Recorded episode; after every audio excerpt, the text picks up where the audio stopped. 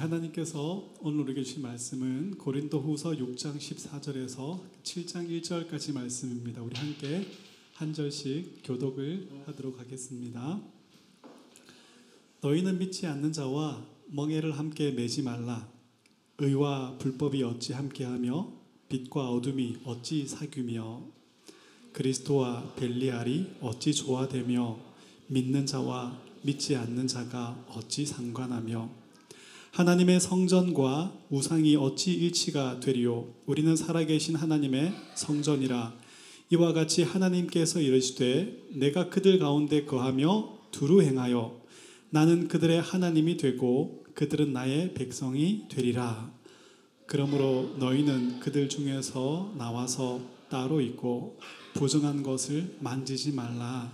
내가 너희를 영접하여 너희에게 아버지가 되고 너희는 내게 자녀가 되리라. 전능하신 주의 말씀이니라 하셨느니라.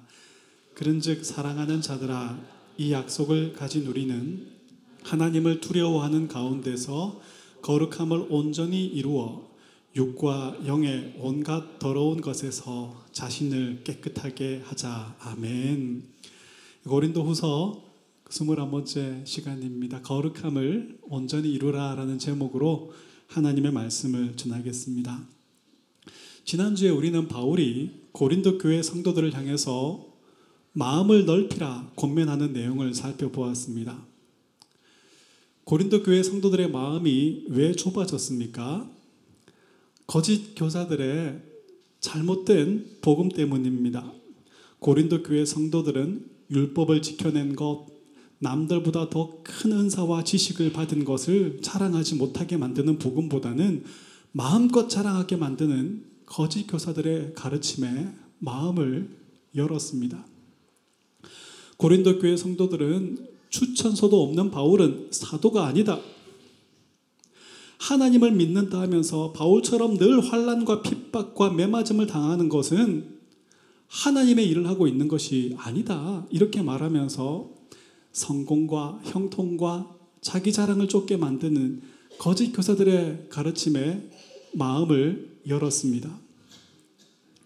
지금도 삼박자 축복, 응답받는 기도, 긍정적인 사고방식을 전하며 이 욕망이라는 휘발유에 불을 붙이는 사람들이 있습니다. 이들의 가르침의 매력을 느끼고 마음을 활짝 연 사람들이 있습니다. 바울은 고린도 후서 11장 13절에서 이렇게 말합니다. 그런 사람들은 거짓 사도요, 속이는 일꾼이니 자기를 그리스도의 사도로 가장하는 자들이라. 고린도 교회 성도들은 마땅히 이런 자들을 경계하고 멀리해야 했습니다. 오늘 본문의 가르침처럼 이들과 멍해를 함께 매지 않아야 했습니다. 하지만 어떤 일이 일어났습니까? 고린도 후서 11장 19절에서 20절을 함께 읽어보겠습니다. 시작. 너희는 지혜로운 자로서 어린석은 자들을 기쁘게 용납하는구나. 누가 너희를 종으로 삼거나 잡아먹거나 빼앗거나 스스로 높이거나 뺨을 칠지라도 너희가 용납하는도다. 고린도 교회 성도들은 이 거짓 교사들을 향해서 마음을 넓혔습니다. 이들을 용납했고 이들의 가르침을 받아들였고 이들과 함께 멍해를 맺습니다. 그 결과 복음은 쓸모없는 것이 되었고 성도들의 마음은 복음을 향하여 굳게 닫혀버렸습니다. 고린도 교회는 맛 잃은 소금이 되어버렸고 모래 위에 지은 집이 되어버렸습니다. 어리석은 자들을 기쁘게 용납한 결과입니다. 바울이 고린도 교회 성도들을 향해서 마음을 넓히라 말한 후에 염려가 되었던 것 같습니다. 복음에 대하여, 복음을 전하는 자들에 대하여, 이 교회 공동체 안에서 믿음이 연약한 자들에 대하여 마음을 넓히라는 말인데, 자칫 거짓 교사들이나 진리를 떠나서 방탕한 삶을 살면서도 돌이키지 않고, 오히려 성도들을 그러한 삶으로 끌어가는 자들을 그런 사람들에 대하여 마음을 넓히라는 것으로 이해하지 않았을까 염려가 된 것입니다. 그래서 바울은 고린도 교회 성도들에게 마음을 넓히라고 말한 후에 곧 이어서 너희는 믿지 않는 자와 멍에를 함께 매지 말라라고 말합니다. 마음을 넓히라는 말은 믿지 않는 자와도 함께 멍에를 매라 이런 말이 아니라는 것을 분명히 알려주고 있는 것이죠. 오늘 본문을 통해서 우리가 알게 되는 것이 무엇입니까? 먼저 하나님은 우리의 멍에를 예수님이 지게 하심으로 우리에게 안식과 쉼을 주신 분이십니다.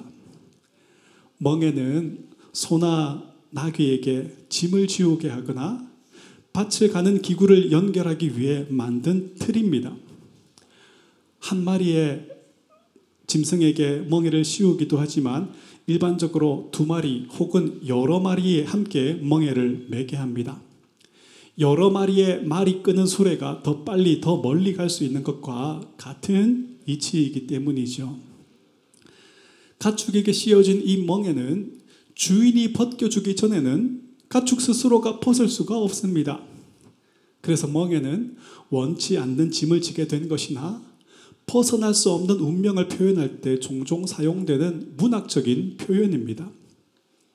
성경에서도 죄로 인해서 하나님의 심판과 영원한 형벌을 벗어날 수 없게 된 인간의 비참한 상태와 운명을 표현할 때 멍해라는 표현을 사용하죠.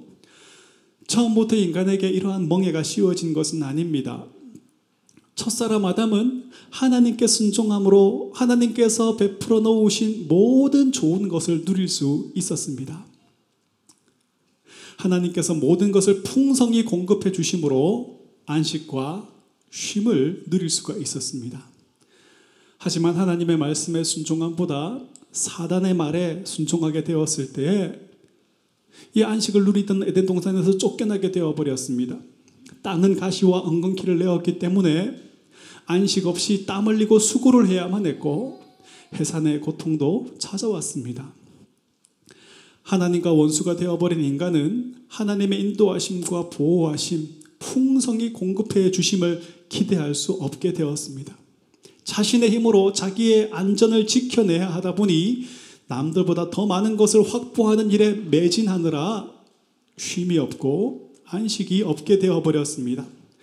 사단이 주인 노릇하는 삶이 시작되었고 육신의 죽음이 찾아왔습니다.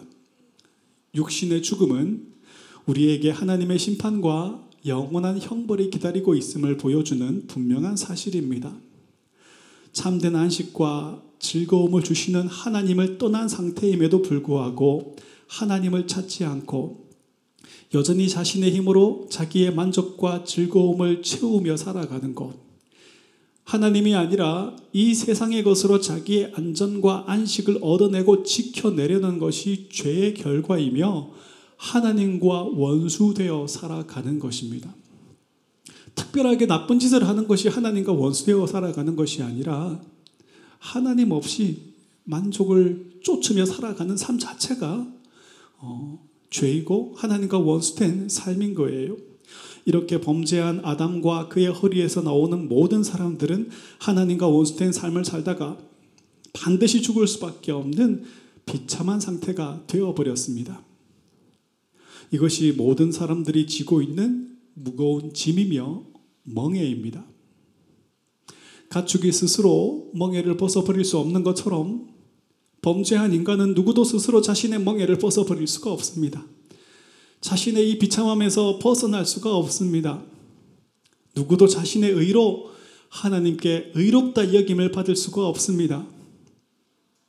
다른 사람의 멍해를 대신 져줄 수도 없습니다. 모든 사람이 죄를 범하였기 때문에 하나님의 영광에 이르지 못하게 되었기 때문입니다.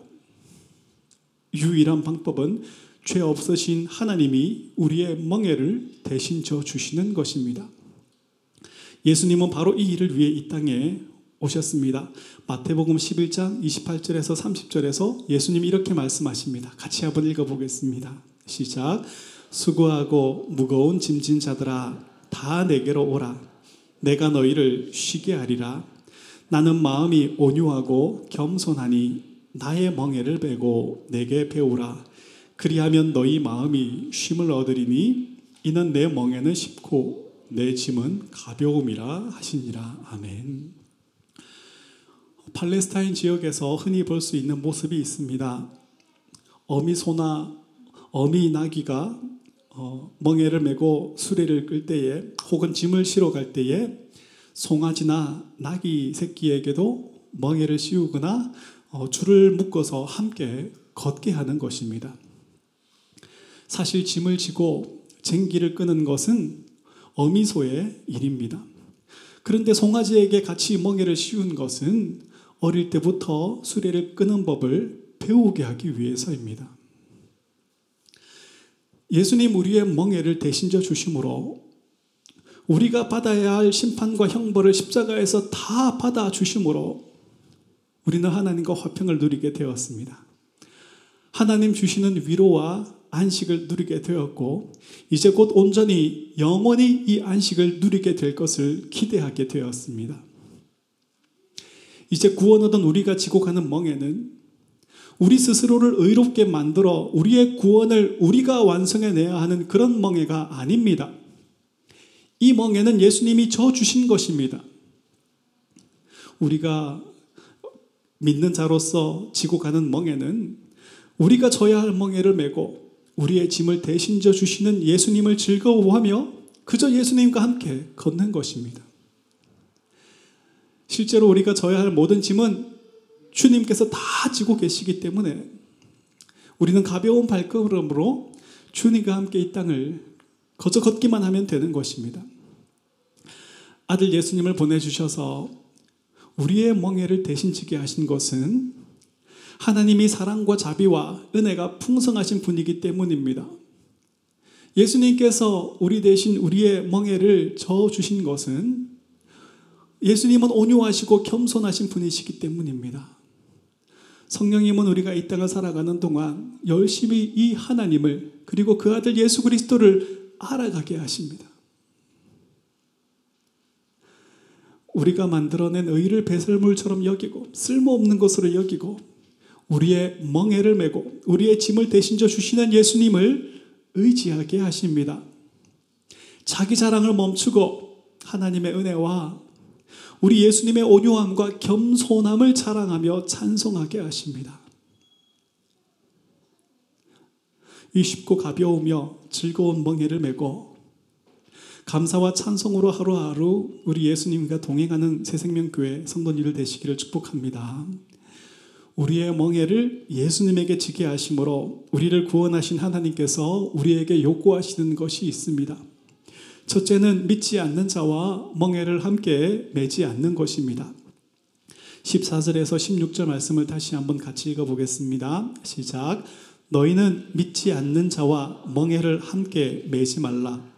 의와 불법이 어찌 함께하며 빛과 어둠이 어찌 사귀며 그리스도와 벨리알이 어찌 조화되며 믿는 자와 믿지 않는 자가 어찌 상관하며 하나님의 성전과 우상이 어찌 일치가 되리요 우리는 살아계신 하나님의 성전이라 이와 같이 하나님께서 이르시되 내가 그들 가운데 거하며 두루 행하여 나는 그들의 하나님이 되고 그들은 나의 백성이 되리라. 너희는 믿지 않는 자와 멍해를 함께 매지 말라. 불신자들과 어울리지 말라는 말처럼 들립니다. 그런데 이 명령이 불신자들과 어울리지 말라라는 것이라면 이들에게 복음을 전하라는 하나님의 명령과 부딪히는 것이 되어 버립니다. 성경에서 뭔가 부딪히는 것이 생겼다면 그것은 성경의 문제가 아니라 우리가 어느 한쪽을 잘못 이해했기 때문입니다. 믿지 않는 자와 멍해를 같이 하지 말라는 말이 불신자와 어울리지 말라라는 명령이 아니라면 무엇을 말하는 것일까요? 우리 고린도전서 5장 9절에서 10절 말씀을 함께 읽어보겠습니다. 시작. 내가 너희에게 쓴 편지에 음행하는 자들을 사귀지 말라 하였거니와 이 말은 이 세상에 음행하는 자들이나 탐하는 자들이나 속여 빼앗는 자들이나 우상 숭배하는 자들을 도무지 사귀지 말라 하는 것이 아니니 만일 그리하려면 너희가 세상 밖으로 나가야 할 것이라. 믿지 않는 자와 멍해를 하지 말라라는 명령이 불신자와 도무지 사귀지 말라라는 말이라면 우리는 세상 밖으로 나가야 할 것입니다. 이어지는 11절에서는 이렇게 말합니다. 같이 읽어볼까요? 시작. 이제 내가 너희에게 쓴 것은 만일 어떤 형제라 일컫는 자가 음행하거나 탐욕을 부리거나 우상 숭배를 하거나 모욕하거나 술 취하거나 속여 빼앗거든 사귀지도 말고 그런 자와 함께 먹지도 말라. 여기서 우리는 믿지 않는 자가 누구를 말하는지를 분명히 알 수 있습니다. 교회 공동체 안에서 하나님의 은혜에 예수님의 십자가에 자신의 공로를 더하는 자들을 말합니다. 교회 공동체 안에서 하나님의 은혜로 이미 구원을 얻었으니 음행, 탐욕, 우상숭배, 모욕과 술 취함에 빠져 살아도 괜찮다 말하며 방탕한 삶을 살고 그러한 삶에서 돌이키지 않고 우리를 그러한 삶으로 끌어가려는 자들을 말하는 거예요. 우리 주변에서도 교회 안에서도 잘 믿는 것을 복 받는 비결, 문제 해결 받는 비결이라 말하면서 자기 의를, 자기 열심을 가지고 하나님께 나아가서 보상을 요구하게 만드는 사람들이 있죠. 하나님의 은혜에 자기 의를 보태어 그것 가지고 하나님께 나아가게 만드는 자들이 있어요. 주일 예배 한번 빠진다고 천국 가는 계단이 빠지냐? 제가 군대에서 신학교를 다니던 고참에게 들었던 말이에요. 주일 예배 한번 빠진다고 천국 가는 계단이 빠지냐? 지금 죄를 지어도 나중에 회개하면 다 용서받을 건데 뭘 걱정하느냐? 이렇게 말하며 방탕한 삶을 살면서 우리를 그러한 삶으로 끌어가려는 자들이 있습니다. 이런 자들은 교회 밖에도 있지만 교회 안에도 있어요. 우리는 이런 자들을 믿지 않는 자로 여겨야 합니다.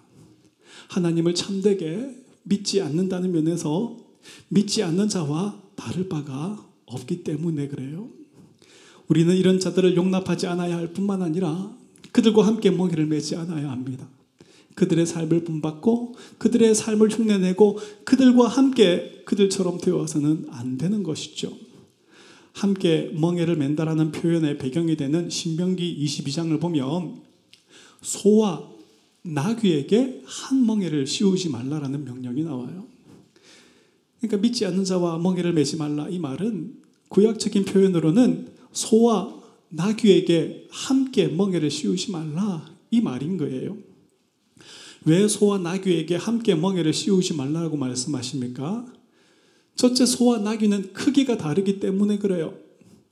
둘째는 소와 나귀는 성질이 다르기 때문에 그렇습니다. 소는 온순하고 차분한데 나귀는 성격이 매우 급합니다. 덩치가 크고 덩치가 다르고 성격이 다른 두 짐승에게 한 멍에를 씌우면 균형을 잃어버리게 되죠. 균형을 잃어버리게 되면 그 멍에가 살을 파고 진누르고 그 들어오는 거예요. 두 짐승 모두 깊은 상처를 받게 되고 밭을 갈거나 짐을 지고 갈 수 없게 됩니다. 주인이 원하는 곳에 도달할 수 없게 되는 것이죠. 함께 멍해를 지우게 하지 말라 더 큰 이유가 있습니다. 소는 희생제물에 사용되어지는 정결한 짐승으로 여겨졌지만 나귀는 굽이 갈라지지 않았고 되새김질을 하지 못하는 부정한 짐승으로 구분되었기 때문입니다. 그러니까 소와 나귀에게 한 멍에를 씌우지 말라는 말은 크기와 성격이 다르기 때문이기도 하지만 무엇보다 하나는 정결한 짐승이고 하나는 부정한 짐승이기 때문에 그렇습니다. 성경을 보면 거룩하신 하나님은 부정한 것을 싫어하십니다. 하나님께서 부정한 것을 싫어하시는 이유는 하나님과 화평하며 모든 좋은 것을 영원히 누리게 하신 인간을 하나님과 원수되게 만들고 하나님의 진노와 심판 아래 머물게 만든 것이 죄이고 부정함이기 때문입니다. 하나님 굳이 청결한 짐승과 부정한 짐승을 알려주시고 구별시켜서 함께 멍에도 매지 않게 하신 이유가 무엇입니까? 정결하여 하나님과 화평을 누리던 우리가 죄로 인하여 부정해져서 하나님과 원수가 되었다는 사실을 알게 하시기 위해서입니다. 부정한 우리가 거룩하여져서 하나님께 받아들여지기 위해서는 우리의 노력이나 우리가 만들어낸 어떤 결과물이 아니라 재물과 제사장의 충부가 필요하다라는 것을 알게 하시기 위해서입니다. 더 나아가서 예수님이 바로 참된 재물이시며 참된 대제사장이 되심을 알게 하시기 위해서입니다. 부정한 우리가 거룩하게 되어서 하나님의 자녀로 받아들여지고 언약의 혜택을 누리게 되는 유일한 방법은 예수님의 의로 우리의 불의함을 덮어주시는 것. 이것 알게 하시기 위해서 구약에서부터 정결한 짐승과 부정한 짐승을 구별시켜 놓고 함께 멍에도 매지 않게 하신 것입니다.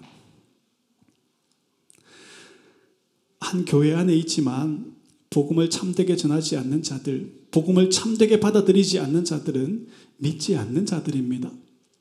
우리는 이런 자들의 가르침과 이런 자들의 삶을 용납해서는 안 됩니다. 그들과 함께 멍에를 메고 그들이 가려는 곳으로 끌려가서는 안 됩니다.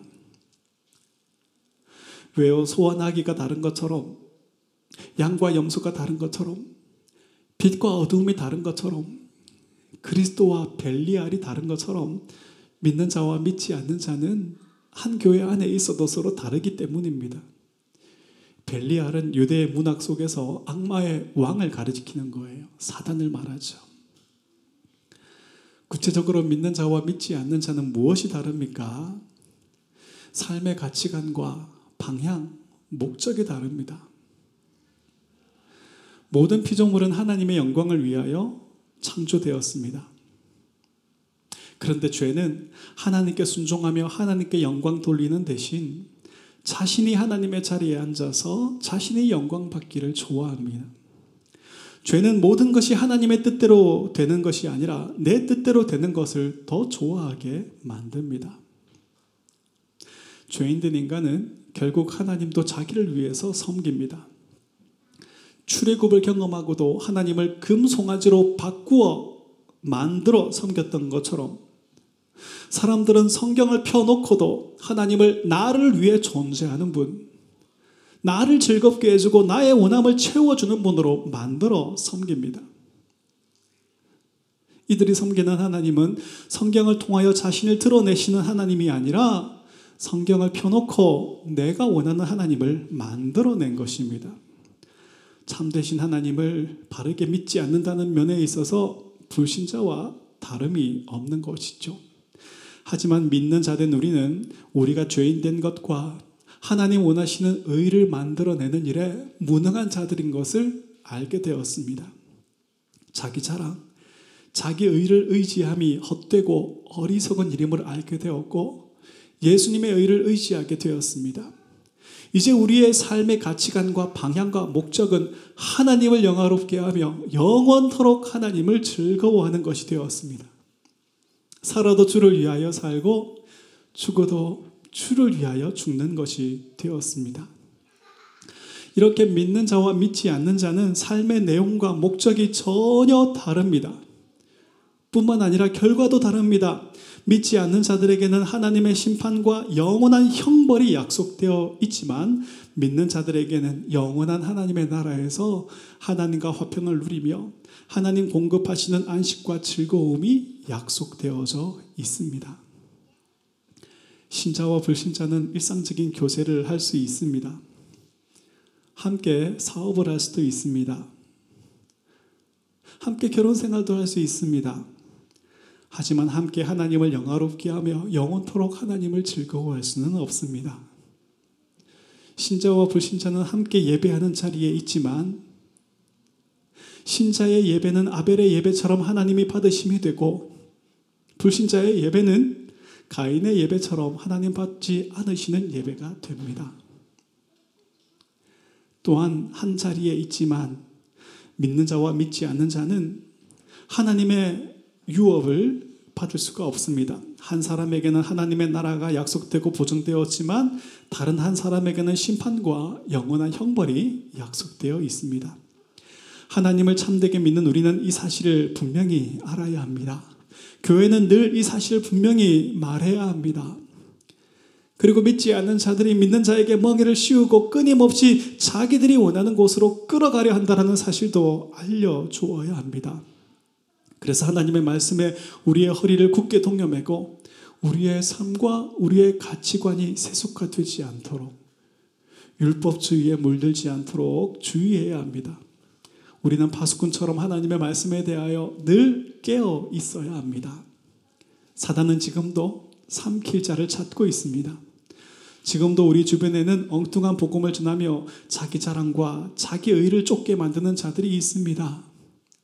세상을 사랑하여 세상의 성공과 형통을 육신의 쾌락과 즐거움을 쫓게 만드는 자들이 있습니다. 이런 자들이 교회 안에도 있습니다.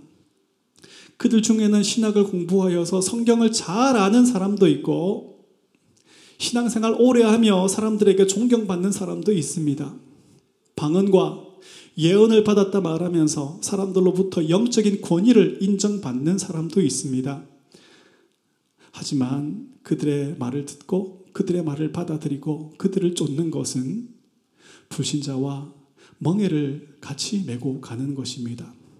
그들과 함께 멍해를 메고 가면 엉뚱한 방향으로 끌려가서 구원과 구원의 하나님을 즐거워하면서 멀어지게 될 뿐입니다.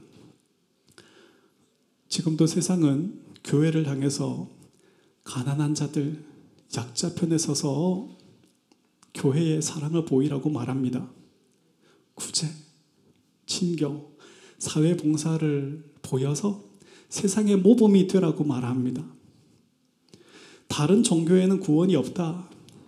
예수를 믿어야만 구원을 얻는다라는 고집과 편협한 시각을 버리고 모든 종교가 진리를 가르치고 있고 구원의 길을 걷고 있다라고 인정하면서 넓은 마음으로 서로 화합하라고 말합니다.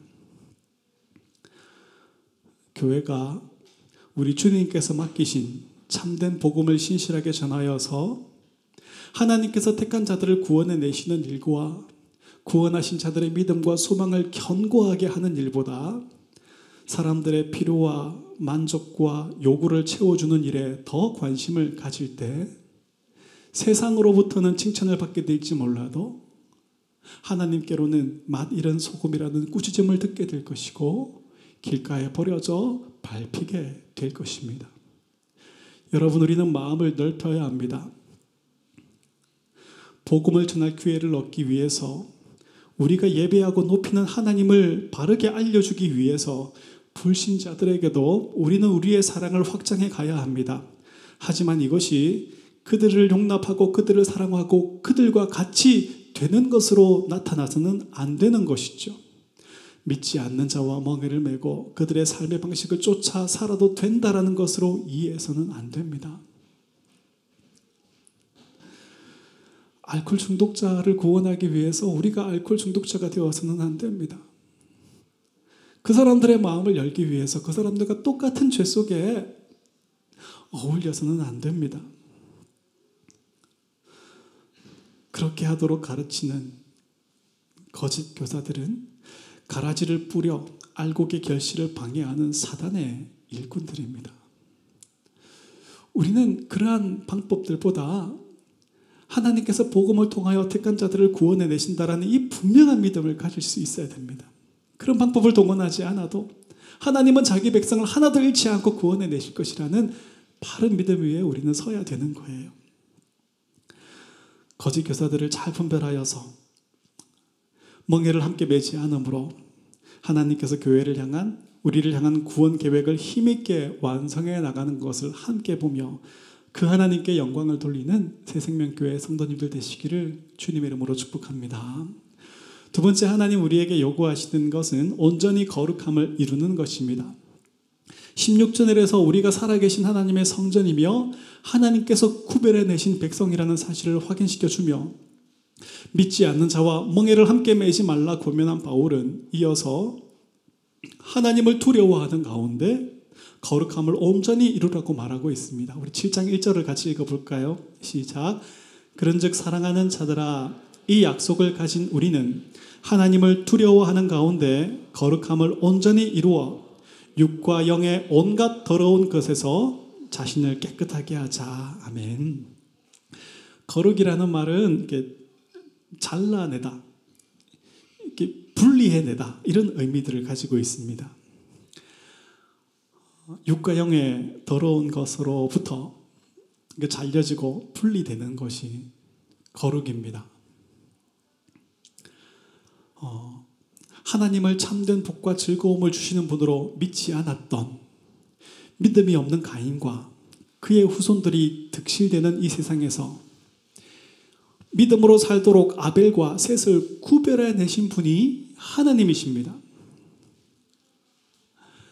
이 세상의 성공과 형통, 육신의 쾌락과 만족을 쫓아 살아가는 바로왕과 그의 백성의 손에서 자기 백성을 택하여 구별하여 건져내신 분이 하나님이십니다.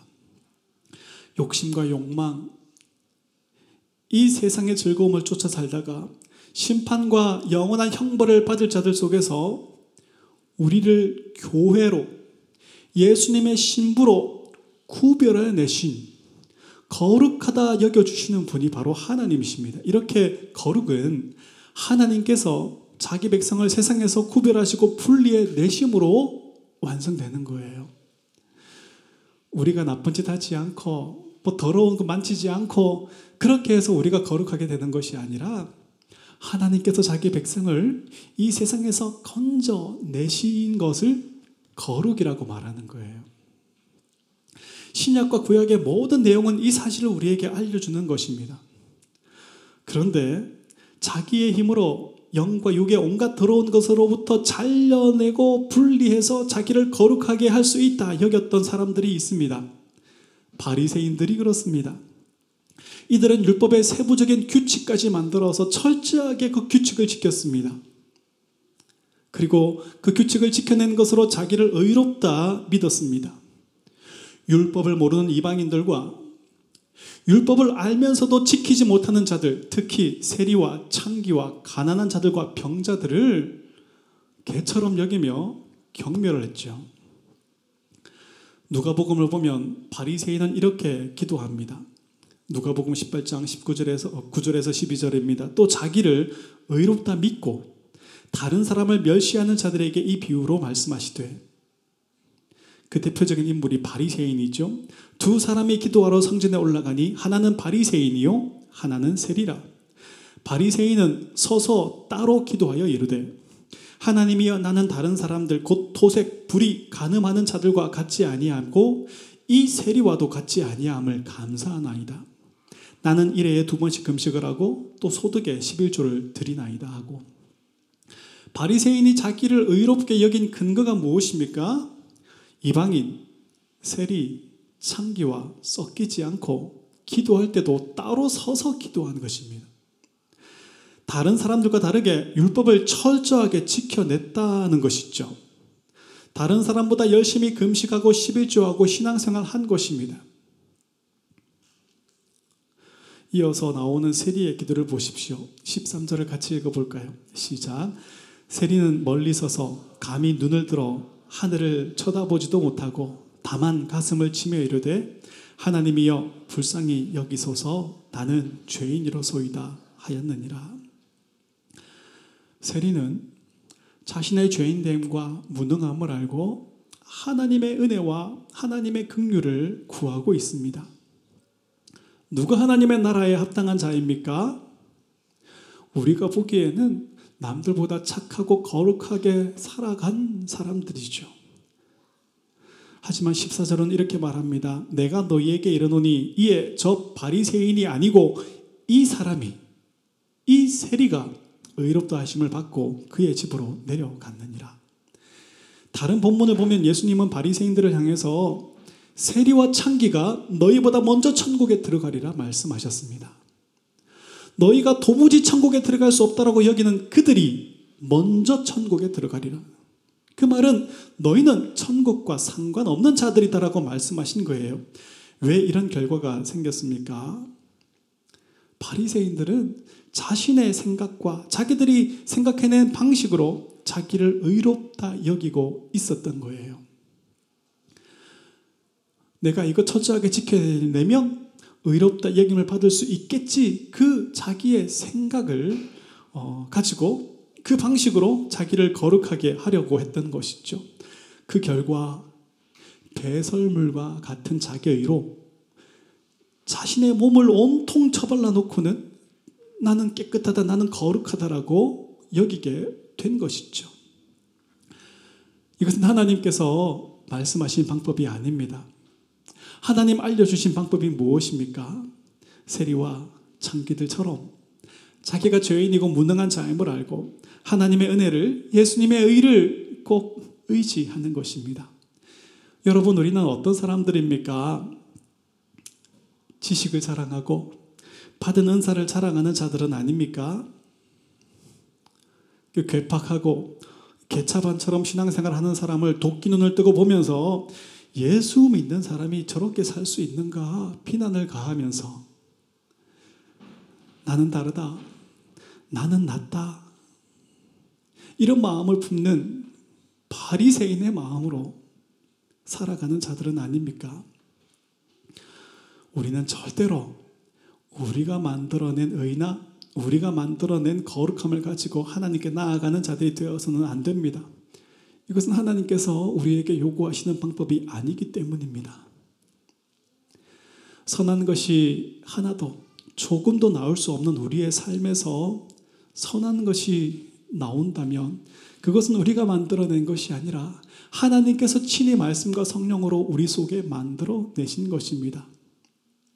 하나님께 감사하게 되었고 하나님을 즐거워하게 되었고 이제는 하나님의 영광을 구하고 하나님께 영광을 돌리게 되었고 욕심과 욕망을 쫓아가는 삶보다 십자가를 지고 주님을 쫓는 삶이 나오고 있다면 나보다 남을 낮게 여기고 다른 사람의 유익을 구하며 살고 있다면 이러한 것들은 우리가 만들어낸 것이 아니라 하나님께서 친히 우리 속에 말씀과 성령으로 만들어 내신 것입니다. 그러니 이러한 것들은 우리의 자랑거리가 아니라 이 일을 만들어 내신 하나님께 감사하며 영광을 돌려야 하는 것입니다. 우리는 구원이나 거룩한 것을 만들어내는 것에 있어서 그것이 마치 내가 만들어낸 것처럼 여기고 자랑하게 되는 것을 경계할 뿐 아니라 두려워해야 합니다. 이것은 죄와 교만함에서 사단의 상품에서 나오는 것이기 때문입니다. 이렇게 자기 자랑을 무익하고 부끄러운 것일 뿐 아니라 두려워하고 경계하는 것이 거룩을 온전히 이루어 가는 것입니다. 세상의 것이 되었던 내가 이제는 하나님의 것이 되었음을 알고 하나님의 것으로 하루하루 살아가게 되는 것이 거룩함을 온전히 이루어 가는 것입니다. 그러니 여러분, 이제는 여러분이 하나님의 것이 되었다라는 사실을 절대로 어떤 순간에서도 잊어서는 안 됩니다. 그렇게 하나님을 두려워하는 가운데 하나님의 것으로 살아감에 있어서 자신을 깨끗하게 함으로 하나님께서 교회를 향하여 우리를 향하여 구원 계획을 힘있게 완성해 나가시는 것을 함께 보며 그 하나님께 감사와 영광과 찬송을 드리는 새생명교회 성도님들 되기를 다시 한번 축복합니다. 말씀을 맺습니다. 우리는 마음을 넓혀야 합니다. 하지만 이것이 거짓 교사들을 사랑하고 용납하는 것, 믿지 않는 자와 우리의 삶을 방탕함으로 끌어가는 자와 함께 멍해를 매도 되는 것으로 이해해서는 안 됩니다. 거짓 교사들은 이렇게 가르치는 자들은 알곡의 결실을 방해하는 가라지입니다. 사단이 뿌려놓은 일꾼들입니다. 용납해야 할 대상이 아니라 공동체 안에서 경계하고 쫓아내야 할 대상입니다. 이들을 잘 분별하여 경계함으로 진리의 말씀 위에만 우리는 함께 세워져 가야 합니다. 거룩은 하나님께서 자기 백성을 세상에서 구별해 내시고 잘라내시고 분리해 내심으로 완성되는 것입니다. 교회는 하나님께서 자기 백성을 심판받아 멸망할 이 세상에서 구별하여 내신 공동체입니다. 우리가 얻은 구원, 우리의 삶에서 나오는 거룩을 보면서 마치 내가 만들어낸 것처럼 여기게 되는 것을 우리는 두려워해야 합니다. 이것은 마귀의 일이기 때문입니다. 우리는 마땅히 우리를 구원하신 하나님과 어린 양 예수님만 높이고 즐거워해야 하며 쫓아야 합니다. 이것이 거룩을 온전히 이루어 가는 것입니다.